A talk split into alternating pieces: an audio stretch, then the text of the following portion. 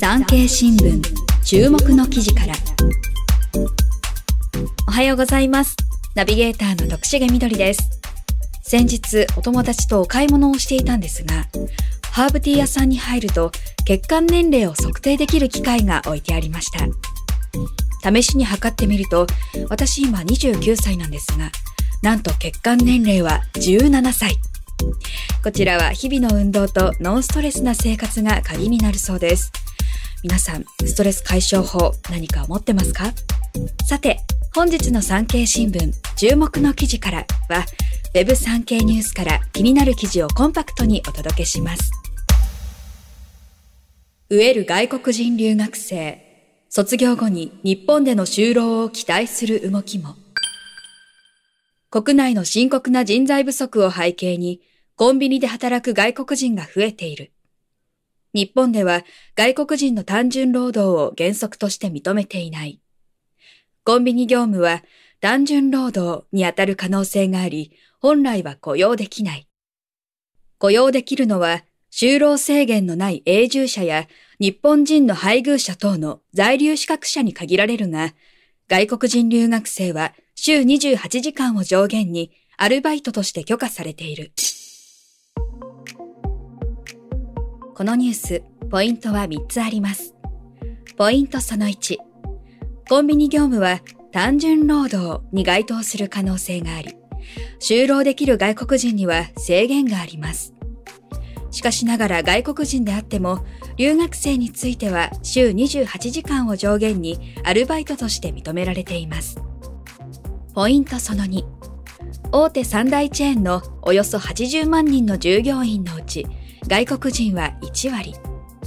業界団体は、留学生が卒業した後もコンビニで勤務できるよう、法整備を求めています。ポイントその3。少子化に悩む大学にとって、留学生の存在は欠かせません。日本への外国人留学生は現在30万人。岸田政権は40万人を目標に掲げています。こちら、詳しく解説します。留学生は週28時間までコンビニバイトが可能。東京、赤坂のセブンイレブン。ある男性オーナーが経営するコンビニ4店舗の従業員60人のうち9割が外国人で、そのうち半数は大学や日本語学校に通う留学生です。このオーナーによれば、最近のコンビニは支払い方法も多様化し、商品の在庫管理から調理、宅配便や振り込みなど仕事が煩雑化していますが、外国人の従業員は同じ出身国の先輩に教わりながら難なくこなしているといいます。これまでに他のコンビニでは習慣の違いから外国人スタッフがトイレの個室で体を洗ってしまうといったトラブルや、売上金の持ち逃げといった事件も発生しています。それでもこの店が今も留学生を雇っているのは、日本人が集まらないから。オーナーによれば、日本人は叱るとすぐに辞めるし、決められたシフトを守れないのも大半は日本人。特に深夜から早朝の人手不足が深刻だといいます。コンビニ業務は単純労働に当たる可能性があり、外国人の単純労働を原則として認めていない日本では雇用できません。そのため本来雇用できるのは、就労制限のない永住者や日本人の配偶者等の在留資格者に限られますが、留学生だけは週28時間を上限にアルバイトとして許可されています。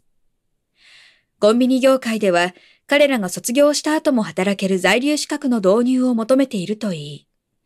2024年以降、この動きは加速するとみられます。卒業後も日本での就労を推進。セブンイレブン、フ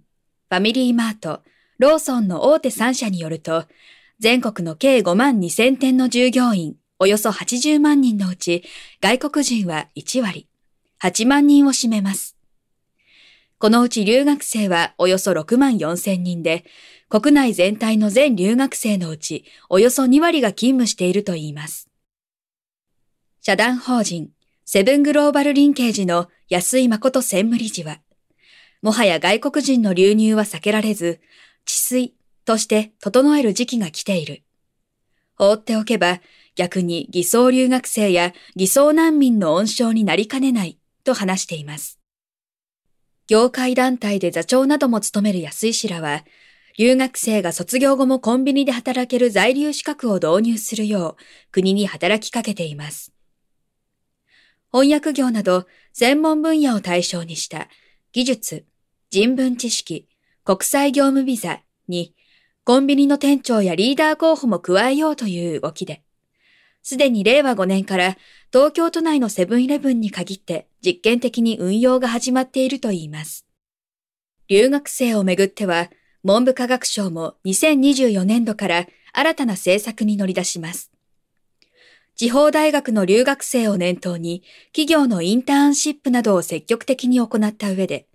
地元での就職に結びつけようというものです。文科省の担当者は、留学生の多くはいずれ帰国してしまう。一方で、地方は少子高齢化で人手不足が深刻だ。将来的には、就職した留学生に地域に定着してもらいたいと話していましたが、事実上の移民政策につながりかねないという意識は薄いようです。留学生は現在30万人、さらに40万人を目指す岸田政権。平成31年、東京都北区にある東京福祉大学では、所在不明の留学生が3年間でおよそ1600人いたことが判明しました。増えすぎた学生に業務が追いつかず、連絡すら取れなくなったといいます。当時の留学生は、ネパールなど経済的に貧しい国の留学生が7割を占めていました。当初から就労目的とみられ、大半が現地ブローカーに借金して来日。返済のためにコンビニアルバイトなどに明け暮れ、週28時間の上限を超えるケースもあったようです。これについて、留学生を受け入れている他の大学の関係者は、少子化で安穏としていられないのは事実。留学生でも日本人でも学生が一人増えるか減るかはとても大きい。